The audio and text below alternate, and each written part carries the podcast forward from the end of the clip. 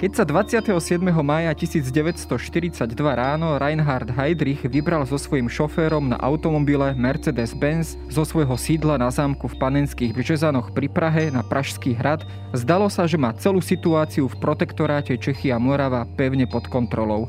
Už krátko po svojom nástupe do pozície zastupujúceho ríšského protektora v septembri 1941 zaviedol stanné právo a zdalo sa, že domáci český odboj je definitívne zlikvidovaný.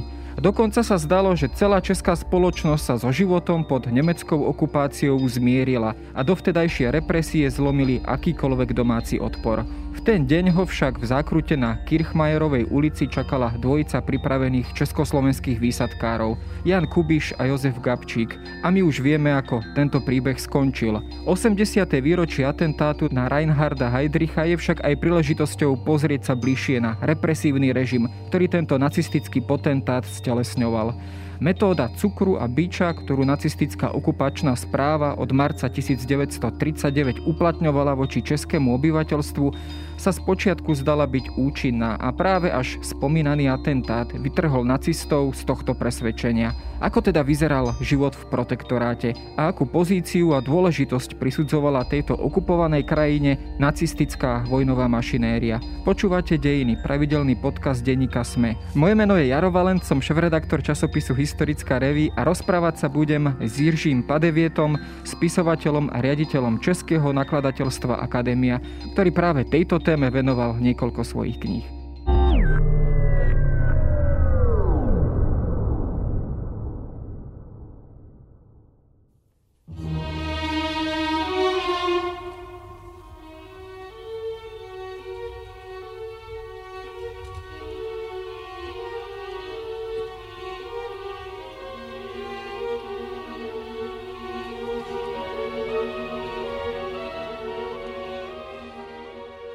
Ja som takto na začiatok nalíčil taký ten obraz Reinharda Heydricha, ako, ako sa postupne približuje k Pražskému hradu a teda už ho čakajú dvaja československí výsadkári. A takisto som spomenul teda, že zdalo sa, že v, tom, v tomto období naozaj e, tento zastupujúci ríšský protektor má všetko pod kontrolou. Dokonca ide v automobile, ktorý nebol opancierovaný, bez nejakej ochranky, čiže naozaj sa zdalo, že sa ničoho neobáva. Bola tá situácia situácia naozaj, naozaj taká, že protektor mal v tomto období, to znamená eh, na jare roku 1942, akoby na všetko naozaj pod rukou, pod kontrolou a naozaj sa neobával akéhokoľvek útoku. Tady asi potřeba začít eh, v září 1941, kdy Heydrich přiletěl do Prahy z Berlína a ujal se, byť o den později, formálně funkce zastupujícího říšského protektora. On hned na začátku svého příjezdu nechal nechal zatknout předsedu vlády Aloise Eliáše, bývalého důstojníka, vysokého důstojníka Československé armády, který byl později popraven a nutno podotknout, že to byl jediný popravený ministerský předseda ze všech okupovaných zemí a zaútočil jednak proti, tvrdě proti odboji. Vy jste vzpomínal, že vyhlásil stané právo, eh, zorganizoval nebo nechal zorganizovat masivní zatýkací akci eh, v oktobri proti sokolskému odboji nebo proti sokolským strukturám, které byly jednou z páteří českého odboje. Taky se zapomíná na to, že Heydrich byl jedním z hlavních architektů holokaustu. A Heydrich nechal, nechal vypravit z Prahy během, během oktobra a později na podzim několik transportů, respektive pět transportů pražských a protektorátních židů, které směřovaly do Geta Litzmannschaft, tedy do Lodže. A z těchto, z těchto pěti tisíc deportovaných se konce války dožilo necelých 300 lidí. A další věc, kterou Heydrich udělal v podstatě hned po svém příjezdu, nechal popravit už dříve zatčené vysoké důstojníky Československé armády a především velitele největší odbojové organizace obrana národa v čele s generálem Bílý. Takže to odstranění Heydricha, který se skutečně, máte pravdu, který se skutečně po těchto všech represích, po těchto zásazích cítil v Praze nebo vůbec v protektorátu v podstatě bezpečně a skutečně se domníval, že odboj je prakticky potřen, tak tyhle ty všechny věci, které jsem, které jsem teď zmiňoval, ten odboj sice částečně zdecimovali, ale zároveň posílili. To odstranění Heydricha bylo, bylo připravováno vlastně od 1. nebo 2. října. Jedním z důvodů vůbec přemýšlení o tom odstranit Heydricha byla právě poprava těch československých generálů.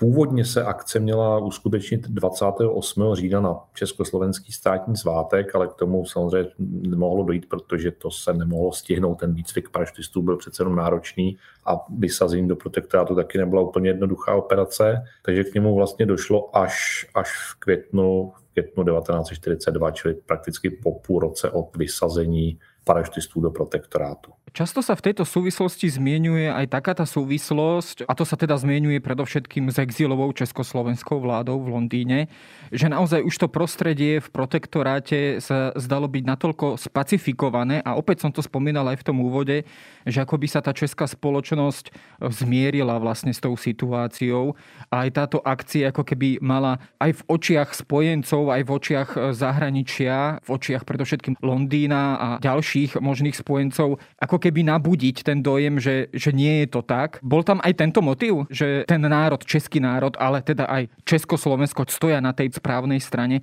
Konec koncov k tomu zodpovedal aj ten výber Jan Kubiš a Gabčík, teda Čech a Slovák. Čiže bol tam tento motiv prítomný, hej? Teď se určitě všichni moravané, kteří nás poslouchají, ošili, protože Jan Kubiš byl, byl moravák ale to si myslím, že je skutečně drobný detail a prostě byli to českoslovenští vlastenci, to je asi důležité pořád připomínat. Tenhle ten motiv tam samozřejmě byl, byl velmi silný, protože československá exilová vláda potřebovala potřebovala tohleto ujištění pro spojence, že my jsme skutečně součástí té protihitlerovské koalice a evidentně se to podařilo, protože pár týdnů po velmi krátkou dobu po útoku na Heidricha Británie oduznala svůj podpis pod Mnichovskou dohodou. Takže tento efekt to bez pochyby mělo. Keď sa pozrieme na samotného Heidricha, on teda nastúpil v spomínanom septembri 1941 v podstate ako zastupujúci ríšský protektor namiesto Konstantina von Neurata, ktorý tam bol vlastne od, od marca e, roku 39, teda od od spustenia okupácie, teda od toho smutne slavného alebo smutne preslaveného dátumu 15. marca 1939. Čo bol dôvodom, alebo aký bol dôvod tejto výmeny? Spájal sa práve s Heidrichom nejaký plán nacistického vedenia pritvrdiť v protektoráte? Tak eh, Heidrich eh, při svém projevu, který pronesl několik dnů, možná několik týdnů po svém příletu do Prahy, pouze pro německé funkcionáře okupační zprávy, tak tam jasně deklaroval, že Čechy jsou německý prostor a Čech tady v budoucnu nebude mít co pohledávat. Čili zřejmě, kdo by se nepodrobil, kdo by nebyl ochoten se germanizovat, tak by skončil v lepším případě v nějakých potenciálních nacistických koloních na východě, na území dnešní Ruské federace nebo Ukrajiny, a nebo by skončil před popravčí četou. Eh, takže ta Heidrichova politika byla naprosto jednoznačná, Čechy využívat po dobu války a po válce je zlikvidovat.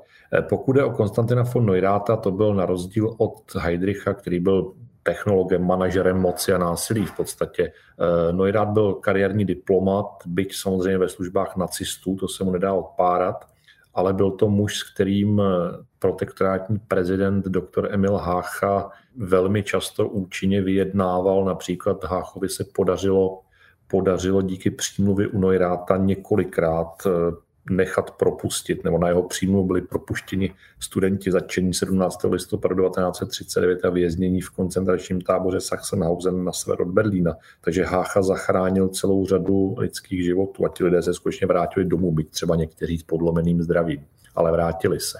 Takže eh, s Neurátem eh, sice to byl nacista, byl to reprezentant Hitlerovy třetí říše, ale něco se s ním dalo vyjednat. S Heidrichem se vyjednávat nedalo. Eh, já myslím, že příchodem Heidricha do Prahy začíná, začíná vlastně Háchův konec. Hácha asi velmi rychle pochopil, že se časy úplně změnily a že do protektorátu přišel někdo, kdo se prostě je odhodlán nebo přesvědčen o tom, že Češi tady nemají co pohledávat.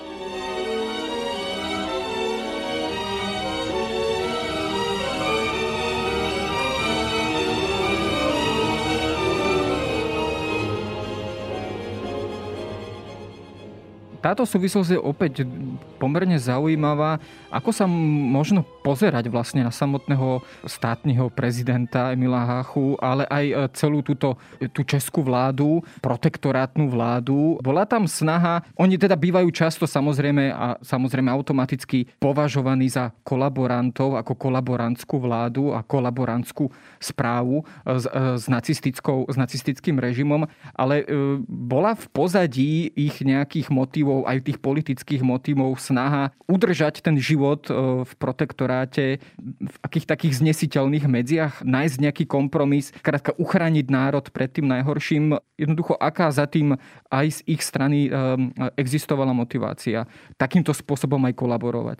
Tak ono těžko říct, jestli v protektorátu vůbec existoval nějaký normální život. V každém případě jsme byli okupovaná země, kde platilo právo silnějšího. Je pravda, že různí představitelé těch několika protektorátních vlád měli k nacistickému režimu velmi různý vztah. Myslím, že nikdo nebude vinit z kolaborace generála Eliáše druhého nebo předsedu druhé protektorátní vlády, který zároveň spolupracoval s odbojem a finančně ho podporoval Eh, naopak asi posledního předsedu protektorátní vlády Richarda Bienerta, což byl, což byl etnický Němec, tak sice asi nelze z ostré kolaborace, rozhodně byl k Němcům vstřícnější než generál Eliáš. Já si myslím, že nejtemnější postavou eh, české, českých protektorátních vlád je rozhodně Emanuel Moravec, který se v Čechách stal vlastně synonymem zrádce, něco jako v Norsku Quisling, který s nacisty spolupracoval velmi, velmi otevřeně, přestože to byl muž, který byl za první republiky Československé jedním z hlavních vojenských strategů obrany Československa. Byl to muž, který v roce 1938 spolu s dalšími důstojníky přesvědčoval Edvarda Beneše, abychom se proti nacistům bránili. Byl to muž, který eh, kráčel při pohřbu Tomáše Garika Masaryka za jeho rakví a v roce 39 naprosto otočil a stal se z něj nejotevřenější kolaborant a nakonec měl v roce 1945 tolik slušnosti, že se střelil během pražského povstání sám do hlavy. E, potom tady jsou příklady jako třeba Karel Ladislav Fajrábent, který byl sice ministrem protektorátní vlády, ale taky spolupracoval s odbojem a včas se mu podařilo, když, když, když se mu gestapo dostalo na stopu, tak se mu včas podařilo protektát ilegálně opustit a ten se zase připojil pro k exilové vládě v Londýně. Takže nemůžeme určitě ty protektorátní vlády hodnotit jako, jako jeden celek, ale zase je pravda, že čím déle protektorát trval, tím ta vláda zaprvé více kolaborovala a za druhé měla daleko menší prostor prosazovat své zájmy respektive zájmy obyvatel protektorátu. Keď sa pozrieme ešte na rok 1939, vy ste už samozrejme spomenuli 17. E, november 39, kedy teda zo 16. na 17. novembra bola tam tá akcia zatýkania študentov, e, gestapo vtrhlo na vysoké školy, na e, vysokoškolské internáty a tak ďalej. Už predtým samozrejme bol celý rád represí, predovšetkým zameraný voči, voči inteligencii, voči, voči elite národa. Bol to taký ten klasický, klasicky uplatňovaný postup nacistického režimu, aj teda v Čechách, aj povedzme porovnateľný s tým iným prostredím, jednoducho zlikvidovať elitu národa a tým pádom aj zlomiť potenciálny odpor? Já si myslím, že tohle je model, který, který se objevuje v historii velmi často a který se třeba jako asi objeví i během ruské okupace v části Ukrajiny, pokud k ní natvrdo dojde, nejdříve zlikvidovat elity. Samozřejmě třeba nacisté daleko brutálněji postupovali vůči elitám v Polsku, tam kněží, učitelé, vysokoškolské profesory pro jistotu rovnou vraždili.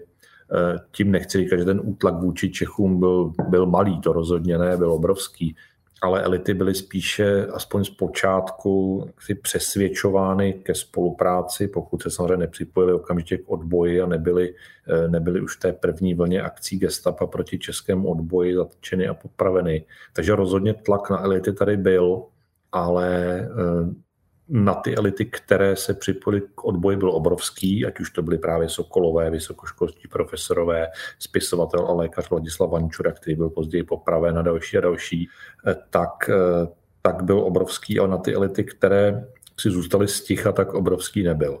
Zvláštní jsou komunistické elity, ty se nám krásně vyprofilovaly, protože komunisté eh, v podstatě do roku 1941, čili do německého útoku na Rusko, poslouchali kominternu, to znamená poslouchali ty zvláštní rozkazy o tom, že je to jakási imperialistická válka, která se dělníků nebo levice vlastně netýká, ale zároveň, zároveň čelili tlaku gestapa, protože gestapo logicky, podobně jako v Německu, okamžitě podřízení protektorátu začalo zatýkat ať už sociální demokraty nebo komunisty. Takže komunisté byli ve velmi schizofrenní situaci a ten komunistický odboj skutečně se do toho pustil pořádně až v tom roce 1941.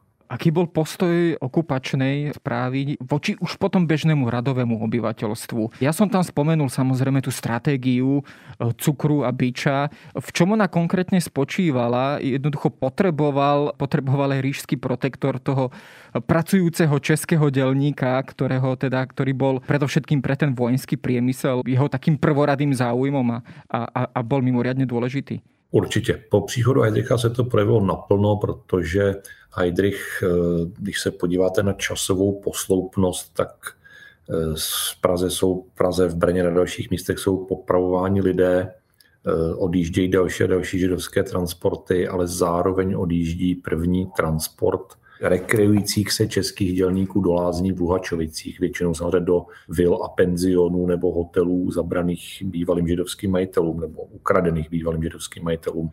Eh, dělníci dostávají, dostávají zvláštní příděly, to je všechno samozřejmě celý celý veškeré spotřební zboží je na příděl, dělníci dostávají tyhle ty rekreace, pro dělníky jsou pořádány různé koncerty, divadelní představení, všechno zdarma samozřejmě. Heidrich dobře ví, nebo nacisté dobře vědí, že české zbrojovky, nebo české moravské zbrojovky prostě potřebují pro válečnou výrobu a ta válečná výroba běží až do jara 1945. Stejně tak věděli nacisté, že potřebují české rolníky, sedláky, kteří zase museli nuceně samozřejmě dodávat určité dávky dávky potravin a zase tyhle ty potraviny prostě živily, živily německou armádu a represivní složky nacistického režimu. Čili to zvýhodnění dělníků v každém případě ano, ale zase na druhou stranu je nutno podotknout, že řada z těchto dělníků se připojila k odboji alespoň drobnými sabotážemi nebo prací v nějaké ilegální odbojové skupině.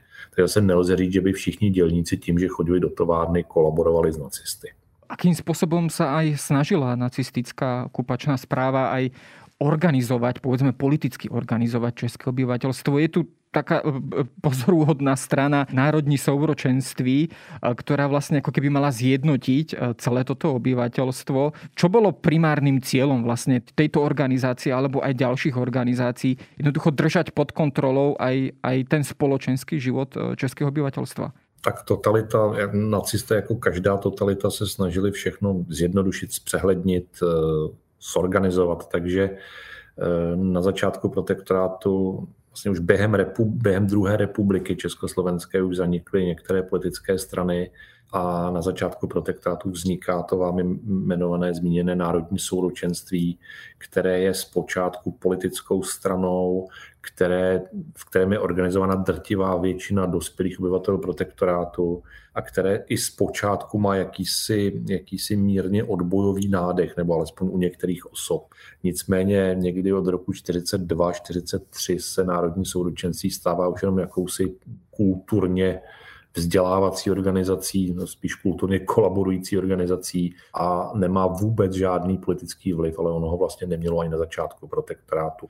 Eh, zmínil jsem Emanuela Moravce, ten eh, v roce 1943 založil kuratorium pro výchovu mládeže, což byla zase jediná povolená organizace pro mládež, trošku na způsob nacistický Hitlerjugend, eh, kde měla být mládež vychovávána především sportem a kulturou v duchu národního socialismu. Čili zase ne všichni příslušníci kuratoria byli kolaboranti, někdo tam skutečně chodil prostě plavat, běhat a někteří lidé, kteří prošli kuratoriem, někteří mladí lidé, kteří prošli kuratoriem, se třeba na konci války připojilo k odboji nebo alespoň bojovalo v pražském povstání, čili zase nelze říct, že každý, kdo prošel kuratoriem, byl, byl kolaborant.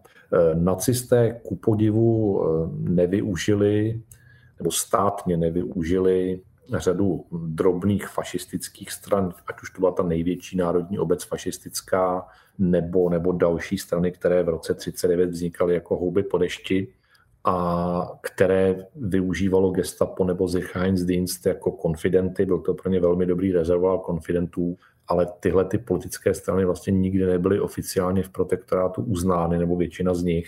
A po, po likvidaci vlajky, což byla, což byla asi největší kolaborantská organizace politická v roce 1942, dokonce jejich hlavní představitelé skončili jako takzvaní čestní vězni v koncentračním táboře Dachau, tak tahle ta ultrapravicová politika z protektorátu v podstatě mizí, protože a zase se vracíme k těm, k těm dělníkům a k těm rolníkům, protože nacisté chtěli mít v protektorátu klid a nepotřebovali tady žádné české politické síly, dokonce ani ty fašistické.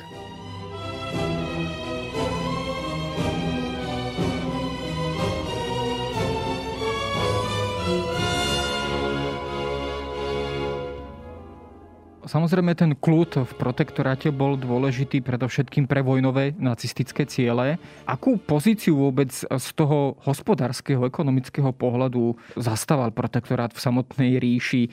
Boli tu konec koncov, bola tu Škodovka, boli tu, boli tu Brnen, bola tu Brnenská zbrojovka, Vitkovické, myslím, že zlievárne a, a tak ďalej, dôležité strategické podniky. Bol to ten hlavný dôvod aj pre nacistické vedenie, pre, pre takúto politiku, jednoducho, akým spôsobom zasahoval aj samotný Heydrich alebo eh, aj jeho predchodca do toho ekonomického života.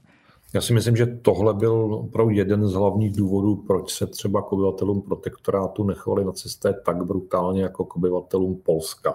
Potřebovali průmyslové dělníky, potřebovali přesně v těch továrnách, které jste jmenoval na území protektorátu. Byla řada dalších továren, chemičky v Pardubicích, v Kolíně, které plně vyráběly pro nacistickou třetí říši. V Kolíně se dokonce vyráběl i cyklon B, používaný k vraždění evropských židů v koncentračním táboře Auschwitz a na dalších místech. Takže ta, ta výroba byla opravdu masová. A nacisté chtěli mít v protektorátu klid a jakmile ten klid někdo narušil, tak samozřejmě skončil velmi špatně. A to, co, to, co ten klid narušilo paradoxně nejvíc, bylo bylo spojenecké bombardování, které začalo v roce 44 a pokračovalo až do jara 45 a během kterého byly, byly některé ty továrny velmi silně poškozeny a americké bombardéry nedělali rozdíl v tom, jestli to je továrna v obsazených sudetech, třeba v Mostě nebo v Litvínově, nebo jestli to je právě třeba brněnská zbrojovka a ta konkrétně spojeneckými nalety utrpěla velice. Takže nakonec, nakonec to, to, kdy se setkali obyvatelé protektorátu s válečnou realitou, byla chvíle, kdy tu, kdy tu válku vlastně přinesli do naše území spojenci. Predsa len e, veľa sa takisto hovorí o nacistických plánoch po vojne, o, o tom a takisto aj samozrejme tu vstáva otázka, čo by bolo s českým národom o, po výťaznej nacistickej vojne. Predsa len ak boli, bolo české obyvateľstvo aj svetkom toho, ako je odsúvané, otransportované židovské obyvateľstvo, čo sa deje vlastne so židovskými spoluobčanmi. Predsa len objavovali, si, objavovali sa aj medzi tými jednoduchými českými ľuďmi úvahy alebo obavy z toho, čo ich čaká v budúcnosti, alebo naozaj si to uvedomovali naozaj len tie elity, ktoré, ktoré boli teda ako prvé zlikvidované? Já si myslím, že na tohle asi neexistuje žádná sociologická studie, ale domnívám se, že většina, jste použil sloví prostí lidé, většina obyčejných, obyčejných lidí v protektorátu, nebo aspoň část z nich si budoucnost nepřipouštěla. Protože pro někoho, kdo, kdo chodil do fabriky a kdo nebyl žid nebo rom a kdo se nezapletl do odboje, tak eh, sice byla nouze, sice bylo všechno na od roku 1944 byla zavřená divadla, ale ten člověk v podstatě mohl žít normální život. A já si nejsem jist, ale mm, považuji to za pravděpodobné, že většina lidí takhle prostě žít chce, že jim je celkem jedno, jaký je zrovna režim, ale pokud vyloženě nestrádají, pokud mají dost jídla, pokud jim pokud mají střechu nad hlavou, tak se proti tomu režimu nepostaví a budou prostě čekat, jak to dopadne. Čili já bych skoro zkusil říct, že u většiny lidí to bylo, to bylo očekávání co prostě bude a zařizování se podle toho, jak se situace měnila ze dne na den. Keď sa pozrieme aj na samotnú protektorátnu vládu, ale povedzme na tú protektorátnu e, správu, respektíve na tie zložky, ktoré ako keby prešli do protektorátu ešte z druhej republiky. To znamená četníctvo, povedzme nejaká armáda, myslím, že tam bola zachovaná zhruba nejaká 7 tisícová kvázi česká alebo protektorátna armáda a úradníci a tak ďalej. Prešli oni vlastne ako keby bezproblémovo do tej novej protektorátnej správy. Využívali to nejakým spôsobom aj pri spolupráci s odbojom, pri spolupráci aj so samotným obyvateľstvom. Čiže ako sa tá, povedzme, tá kooperácia týchto, týchto úradníckých, četnických e, kádrov aj s tým režimom, ako sa prejavovala, akým spôsobom? Tak e, každý režim, i když se třeba to mění z režimu na demokracii, tak prostě nemůže, nemůže zabít všechny státní úředníky bývalé, všechny policisty, všechny vojáky, všechny soudce. Vždycky musí alespoň část těch lidí převzít do svých služeb. Eh, v protektorátu samozřejmě fungovali, protektorát byl stát jenom na oko, sice měl všechny atributy státu při pohledu zvenku, ale samozprávný stát určitě nebyl, nicméně měl soudy, měl, jak říkáte, svoje obecní zastupitelstva, eh, v Praze fungoval magistrát, eh, fungovalo, fungovala tam malá armáda, v podstatě symbolická, která byla označována jako vládní vojsko, a která nakonec byla poslána v roce 1944, no většina z těch vojáků byla poslána do Itálie na, na hlídání železničních tratí na stavební práce, protože se KH Frank obával povstání, které Češi by mohli spáchat teoreticky po slovenském nebo polském vzoru. Takže ti vojáci byli odesláni do Itálie, tam se někteří z nich připojili k italským partizánům četníci, četníci si v podstatě mohli vybrat, jestli zůstanou u toho, co, co umí, co, na co byli vycvičeni, nebo jestli odejdou do civilu. A dobře asi všichni věděli, že pokud zůstanou, tak budou prostě sloužit zlu, nebo alespoň se budou tvářit, že slouží zlu. Ale ve všech těchto těch eh, sociálních skupinách nebo profesních skupinách byli rozhodně jak otevření kolaboranti, tak naopak zase lidé, kteří se velmi intenzivně zapojili do odboje, ale přitom stále vykonávali to svoje občanské povolání, ale zároveň zase tam a asi největší množství lidí bylo eh, to, kteří prostě do té práce chodili a snažili se neškodit, ale zároveň se snažili ani nevyčnívat. Keď sa opäť vrátime k dátumu 27. maj 1942, čo sa týmto atentátom na Heidricha vlastne zmenilo a smrťou samotného Heidricha v protektoráte? Naozaj teda prišlo k, k výraznému utúženiu režimu a to aj do takej miery, že už aj samotná protektorátna vláda, ak aj niekto o tom pochyboval, tak, tak po týchto udalostiach jednoducho už už nemala v očiach nikoho, ani nemohla mať akúkoľvek legitimitu alebo akúkoľvek povesť toho, že sa snaží ešte pre ten národ niečo vyjednať. Tak protektorátní vláda byla, se připojila velmi rychle ke KH Frankovi, který vypsal na, na točníky, nebo na dopadení točníků odměnu 10 milionů protektorátních korun, tak protektorátní vláda se připojila s dalšími 10 miliony, čili jasně deklarovala, že, eh, že s tím útokem na Heidricha nesouhlasí, Především Emanuel Moravec řečnil na řadě veřejných schromáždění po českých a moravských městech, která vyvrcholila potom v Praze na obrovském schromáždění. Řečnil o tom, jaký je Edvard Beneš zločinec a jak se Češi teď musí rozhodnout, nebo obyvatelé protektorátu, teď musí rozhodnout, s kým půjdou, jestli půjdou tedy cestou odboje nebo cestou kolaborace. On tomu samozřejmě říkal spolupráce s Němci. Takže ta situace byla samozřejmě daleko horší než předtím. Eh, ta represe byla obrovská a tentokrát se nacistickým bezpečnostním složkám skutečně podařilo český odboj prakticky zlikvidovat. Paradoxně nikdo z těch eh, více než 300, možná 400 podporovatelů výsadku Antropoid, eh, kteří půl roku se o ty výsadkáře starali, ženy jim prali košile, scháněli jídlo, muži se jim starali o zbraně, paní Marie Moravcová, která byla jedním jedním z vůdčích duchů to, té pomoci, tak jim scháněla ubytování, včetně svého vlastního bytu. Tak paradoxně nikdo z těchto těch lidí, eh, což byli většinou civilisté různých profesních sociálních skupin, tak nikdo z nich nešel na to gestapo a parašutisty neudal. Nikdo. Až teprve vycvičený voják Karel Čurda zřejmě ze strachu o svoje blízké v té příšerné atmosféře té druhé Heidrichiády došel na gestapo a udal všechny, o kom věděl, že kdy nějakým pražitům pomáhali. A bohužel toho věděl hodně, takže se spustila rozsáhlá zatýkací akce gestapa, na jejímž konci gestapáci z jednoho ze zatčených vytloukli, kde se pražitisté schovávají. takže mm, odboj znovu pořádně zvedá hlavu v podstatě až v roce 1944.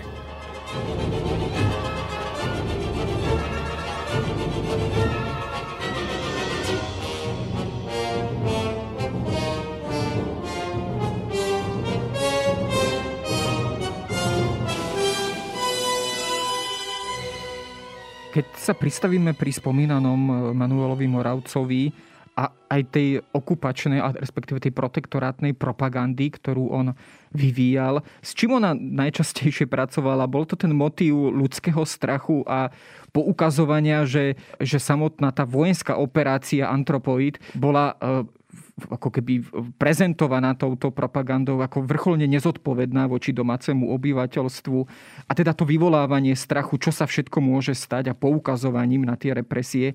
Bola to táto stratégia, ktorú, ktorú samotný Moravec využíval voči českému obyvateľstvu? E, v podstatě byla, Moravec e, v podstatě kopíroval nacistickou propagandu, která okamžitě ten útok označila jako nezodpovědný čin několika šílenců okolo Edvarda Beneše, s kterým nemá český národ nic společného. A tohle to opakovala ta propaganda velmi dlouho a paradoxní je, že to sousloví spáchali atentát, potom převzala stejně tak komunistická propaganda, která s tím jaksi nebyla, nebyla zajedno, protože ty výsadkáři přiletěli z Velké Británie a paradoxně, že v českých médiích se tohleto spojení spáchali atentát někdy objeví ještě dnes. Eh, Moravec dál pracoval, kromě, kromě téhleté linky, samozřejmě pracoval s tou linkou, že Češi jsou malý národ a že vždycky si kulturně patří do toho německého kulturního okruhu a že je potřeba se k Německu přimknout. A další věc, kterou pracoval a která zase nám historie ukázala, že měl v podstatě pravdu, eh, byl, byl ten strach eh, z bolševického Ruska, strach z komunismu který na Čechy, pravda, tenkrát moc nefungoval, ale myslím, že během 50. let, respektive po, po komunistickém převratu v roce 1948, si spousta Čechů řekla, no Moravec byl sice kolaborant, ale v tomhle to měl pravdu. Keď sa pozrieme už na samotný záver vojny a krátko samozrejme aj na vývoj po vojne, a to je konec koncov aj otázka, ktorá je veľmi prítomná u nás na Slovensku, keď sa bavíme o vojnovej Slovenskej republike a o vyvodení e, zodpovednosti voči jej predstaviteľom ako kolaborantom e, s nacistickou ríšou. Bolo učinené zadosť v tomto smere aj v tom českom prostredí, respektíve alebo nebolo učinené zadosť, respektíve boli tí najväčší, tí, tí najhorší predstaviteľi okupácie aj z toho českého kolaborantského prostredia potrestaní a do jaké míry se dodnes o tom vedě diskusia? Diskuze se vede stále, byť si myslím, že pouze v podstatě v odborných kruzích. U nás se vede ve té společenské rovině spíše diskuze o vyhnání sudeckých Němců. To, to poválečné zúčtování, a já schválně používám to slovo zúčtování, nebo možná dokonce pomsta, odplata s kolaboranty nebo domělými kolaboranty, mělo, mělo dvě takové institucionální roviny. Jednak tady byl zřízen Národní soud, ten byl zřízen samostatným zákonem, který měl soudit ty opravdu vrcholné kolaboranty. Jeden z prvních odsouzených byl generál Četnictva Richter Moc, který byl skutečně jako ukázkovým kolaborantem. Jak jsem už říkal, Emanuel Moravec se včas zastřelil. Tenhle ten soud měl soudit především právě členy protektorátní vlády a prezidenta Háchu, ale prezident Hácha, který byl už minimálně dva roky úplně mimo sebe a nevěděl ani, jak se jmenuje, co je za den, jestli tady jsou ještě nacisté nebo nejsou. Byl to naprosto zlomený nemocný stařec, tak eh, byl zatčen v Lánech bezprostředně po konci války a uvězněn ve věznici Praha Pankrát, kde mu nebyla poskytována ani základní lékařská péče a tam zemřel. Já tohleto chování k Háchovi považuji, byť chápu tu realitu těsně po válce, tu, tu, tu touhu po odplatě, tak tohle stejně považuji za jeden z největších, největších zločinů, zločinů české politiky protože kdyby bývali nechali Háchu dožít v Lánech, tak by stejně za pár týdnů zemřel a nemuseli ho takhle jako úplně starého nemocného může týrat. Pak tady byly procesy v rámci mimořádných lidových soudů. Tam se soudili jak třeba Němci, kteří se připojili v roce 1938 k sudeckému povstání. Tam se soudili udavači z války, kteří zavinili smrt jednoho, dvou, pěti, deseti lidí. Tam se soudili někteří nacističtí váleční zločinci, byť většinu, většině z těch, kteří páchali masakry nebo zvěrstva právě na území protektorátu, těm se podařilo utéct a nikdy nebyli potrestáni nebo prostě zmizeli ze světa. A tam se soudili i lidé jako K. Frank byl popraven v Praze, Kurt Dalige, druhý zastupující říšský protektor po Heidrichovi byl popraven v Praze, čeští fašisté Jan Rys Rosévač a další byli také popraveni na, na základě rozhodnutí mimořádného lidového soudu. Takže ta od, odplata skutečně nastala, trvala několik let po válce, ale myslím, že s tím, s tím traumatem, kdo vlastně tedy byl kolaborant a kdo vlastně byl zrádce a kdo vlastně byl hrdina, jsme se jako úplně zcela nevyrovnali, byť si myslím, že ta situace je daleko přehlednější než třeba právě u toho vyhánění sudeckých Němců. No na záver, keď sa dotknem práve tejto otázky, boli práve Benešové dekréty a odsun nemeckého obyvateľstva e, z Československa, povojnového Československa práve priamým dôsledkom protektorátu toho, čo si čes, český národ e, prešiel vlastne počas, počas tohto obdobia. Jednoducho to súžitie medzi Nemcami a Čechmi, jednoducho od tej chvíle, teda po roku 45, jednoducho už nebolo ďalej možné. Práve aj po týchto všetkých traumách tak ono se to objevuje v, jak, jak v exilu, tak, tak u domácího odboje v ilegálních tiskovinách už v roce 39-40. To je ta teze, že z Němci nadále nebude prostě možné žít ve společném státě. Eh, já si osobně myslím, že vyhnání Němců v 45. roce a v těch dalších letech eh, bylo eh, bohužel, říkám schválně bohužel, ale bylo v tu chvíli společensky i politicky zcela nevyhnutelné. Eh, protože v podstatě neexistuje představitel české elity, kromě asi dvou, tří, pěti čestných výjimek, který by se na jaře v létě 45 nevyjadřoval velmi otevřeně o tom, že prostě Němce musíme, když ne všechny vyhnat, tak, tak určitě všechny zabít. A tahle ta a podobná vyjádření prostě dávali do veřejného prostoru všichni, počínaje prezidentem Benešem a konče třeba ministrem spravedlnosti Drtinou. Takže ta ta společenská nálada, prostě to, že každého Němce je potřeba, potřeba zabít nebo, nebo vyhnat, eh, byla, byla velmi silná. A bohužel v tomhle soukolí končili jak lidé, kteří byli zcela nevinní, tak lidé, kteří podobně jako Češi za protektorátu prostě ten nacistický režim nějak přetrpěli, tak dokonce třeba, třeba čeští a moravští židé, kteří se vrátili z koncentráku nacistického, ale měli tu smůlu, že byli německojazyční, takže šli do odsunu. No, každopádne, to sú veci, ktoré, ktorým ťažko aj my dnes môžeme po 80 alebo s odstupom takmer 8-10 ročí hodnotiť, keďže vojnový stav má svoju vlastnú logiku a takisto aj ten povojnový. Ako vyzeral život v protektoráte, som sa teda porozprával s Jiržím Padevietom. Ďakujem za rozhovor.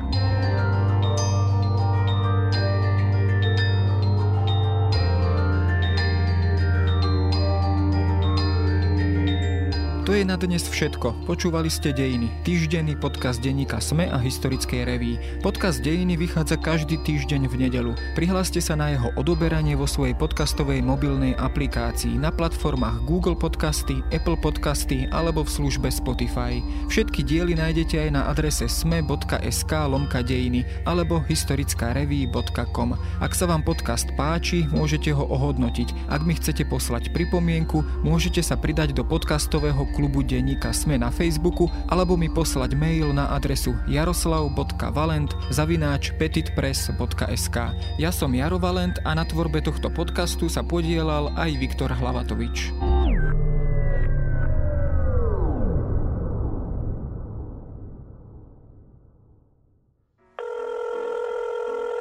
Dobrý deň. Dobrý deň, tu je Adam Blaško, ja moderujem satirický podcast Piatoček. Máte na chvíľku čas? Akože absolútne vôbec, hej.